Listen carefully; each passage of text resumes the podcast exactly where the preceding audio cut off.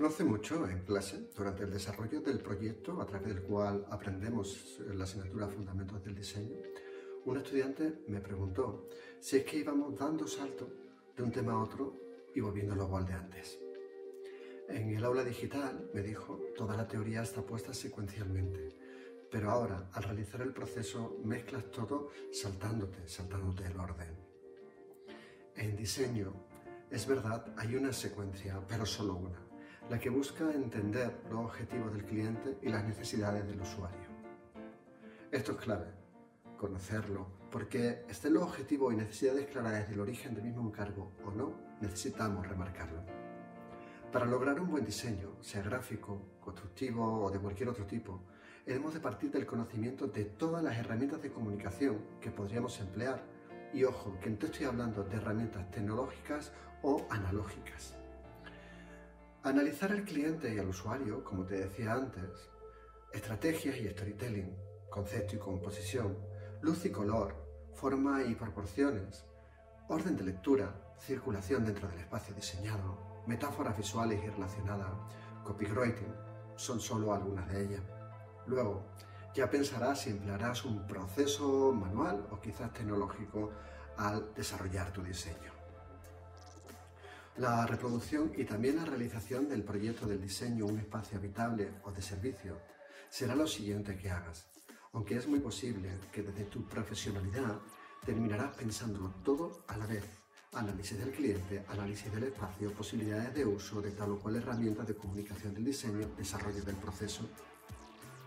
Eso sí, sobre todo esto que te acabo de contar, te adelanto, te comento, que solo lo vas a lograr cuando tengas práctica y experiencia.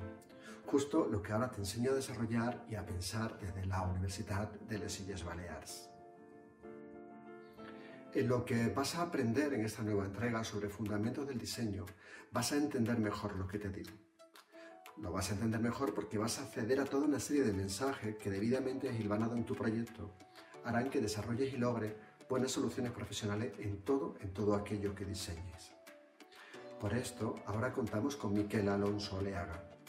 Mikel Alonso Oleaga es un profesional licenciado en Bellas Artes y máster en Nuevas Tecnologías aplicadas al diseño gráfico, un profesional que trabaja y que es reconocido desde hace años en el campo del diseño, en ese campo en el que aprendemos a pensar desde su fundamento en la Universidad de las Islas Baleares. Oleaga está convencido de que lo que no se cuenta no existe.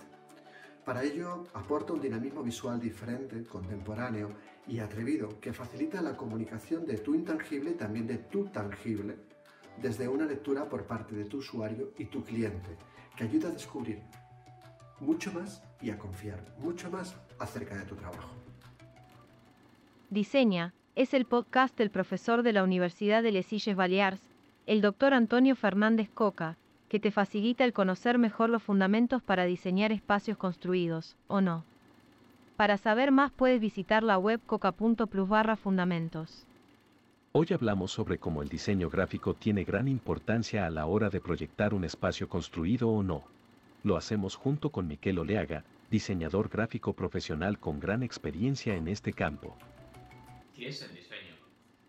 El diseño realmente es dar respuesta a un problema, a una cuestión que se plantea a un profesional. Puede ser un pintor, puede ser un diseñador gráfico, puede ser un arquitecto, puede ser un músico. Lo que hacemos es utilizar las herramientas que como profesionales tenemos a nuestra disposición y los organizamos de tal forma que damos respuesta a esa necesidad. Por lo tanto, para mí el diseño es siempre dar respuesta a una necesidad, la que sea.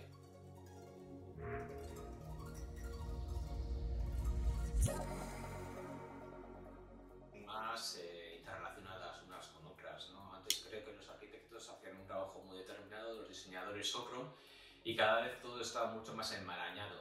Para mí de forma positiva, creo que la forma de colaborar es fundamental. Y, por ejemplo, pues los arquitectos lo estamos viendo cada vez más en edificios emblemáticos que utilizan el color, la tipografía, la disposición de los espacios de una forma mucho más dinámica, ¿no? Una forma mucho más interesante. Por ejemplo, en la señalética creo que se ve de forma mucho más clara. Antes la señalética era colocar unos rótulos en las paredes, hoy en día está en el suelo, con luz, incluso por las paredes. es una forma mucho más global de presentar un proyecto. Y creo que en esa colaboración podemos crear espacios más interesantes o, bueno, la colaboración es la clave para crear ese tipo de espacios.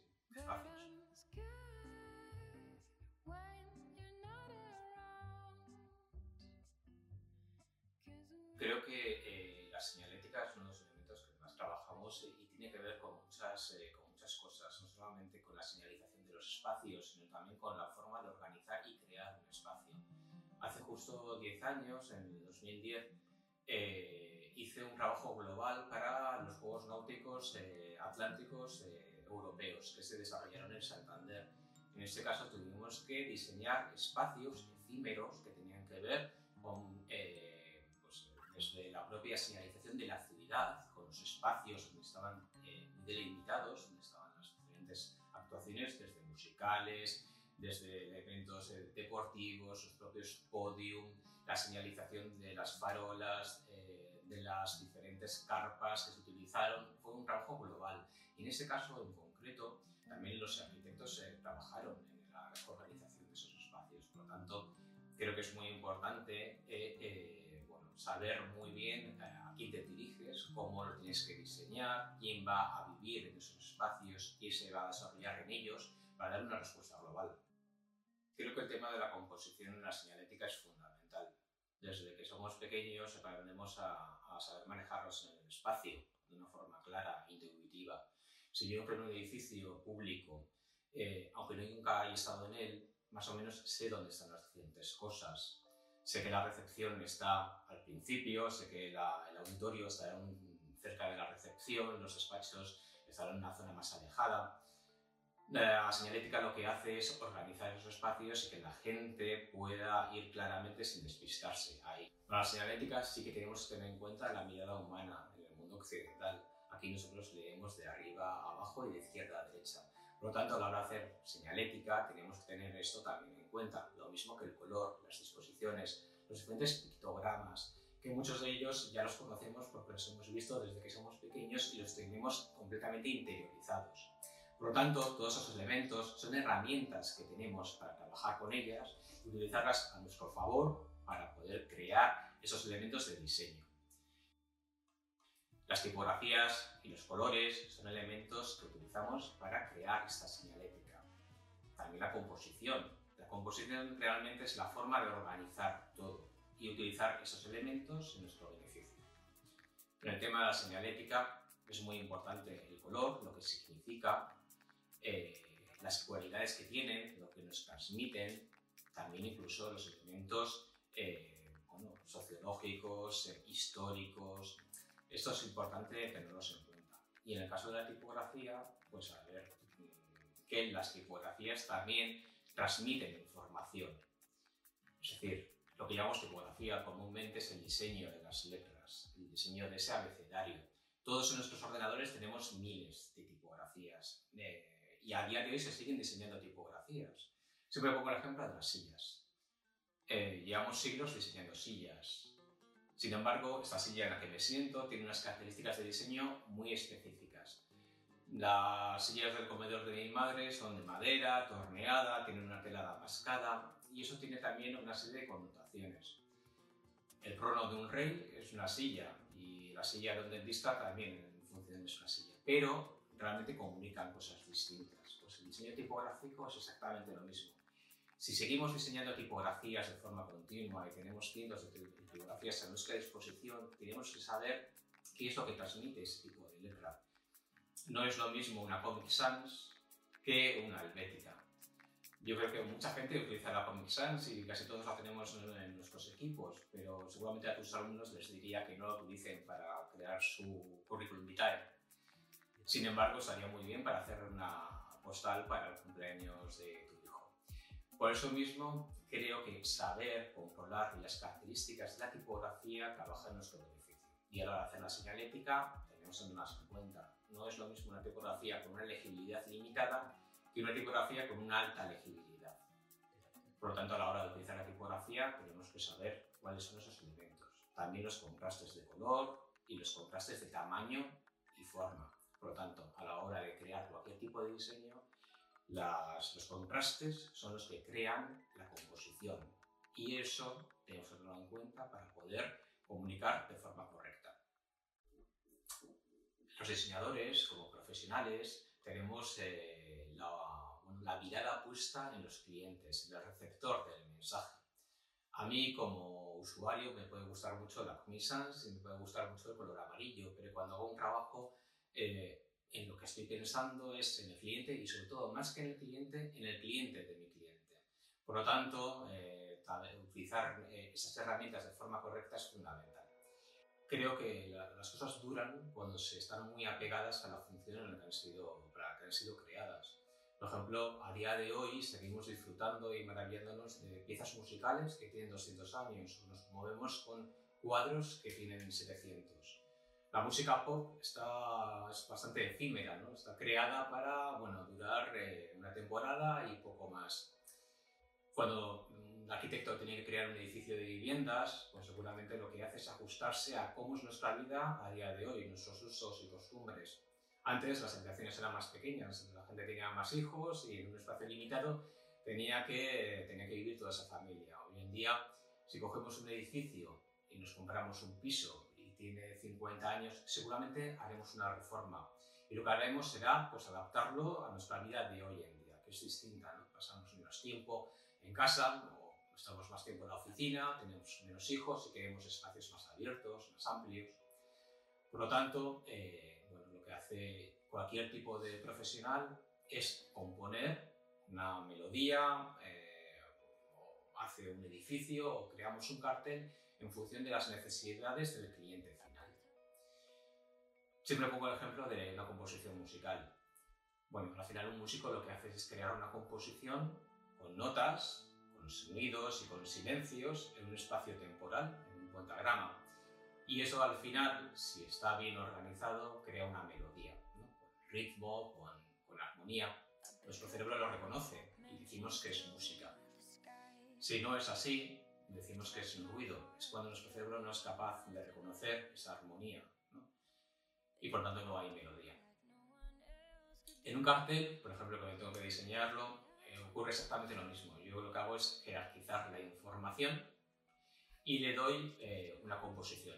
Lo que hago es ofrecer esa información para que mi usuario sea capaz de entender lo que quiero decir o que mi cliente quiere decir.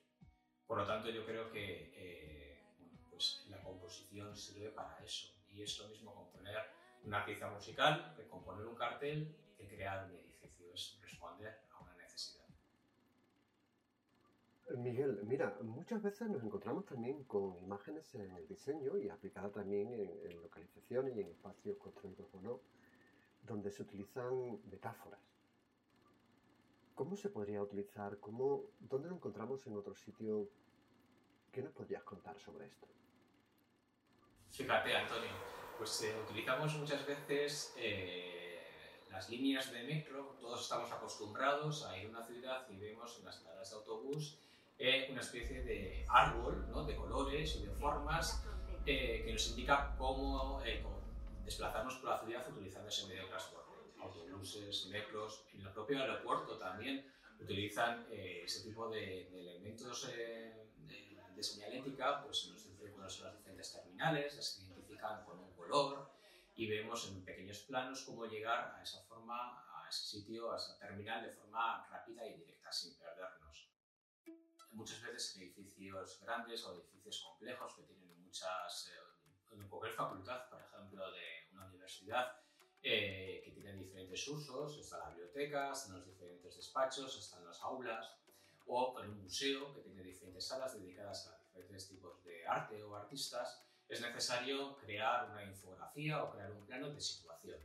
Nos indica dónde estamos y también cuál es la fórmula más sencilla para llegar a un punto determinado. Podemos utilizar elementos como el color, como las tipografías, como diseños que intentan dar claridad e intentan ayudar al usuario a ir a donde realmente quiere ir. Hoy en día recibimos información por un montón de canales. Tenemos las redes sociales, estamos pegados a nuestro teléfono, tenemos la televisión, tenemos nuestros amigos que nos están bombardeando con WhatsApps. Por lo tanto, recibimos tanta información que si queremos llamar la atención tenemos que organizarla y presentarla de forma distinta, desde un folleto a una infografía a nuestro canal en Instagram o en YouTube. Realmente tenemos que ser creativos, tenemos que ofrecer algo más, enriquecer lo que estamos ofreciendo. Por eso yo diría que a la gente se plantee cómo puede llamar la atención, por ejemplo, un folleto informativo. De la mano de Mikel Alonso Oleaga estamos abriendo los ojos acerca de cómo se emplea el diseño gráfico como uno de los componentes de los fundamentos del diseño aplicado a espacios construidos o no.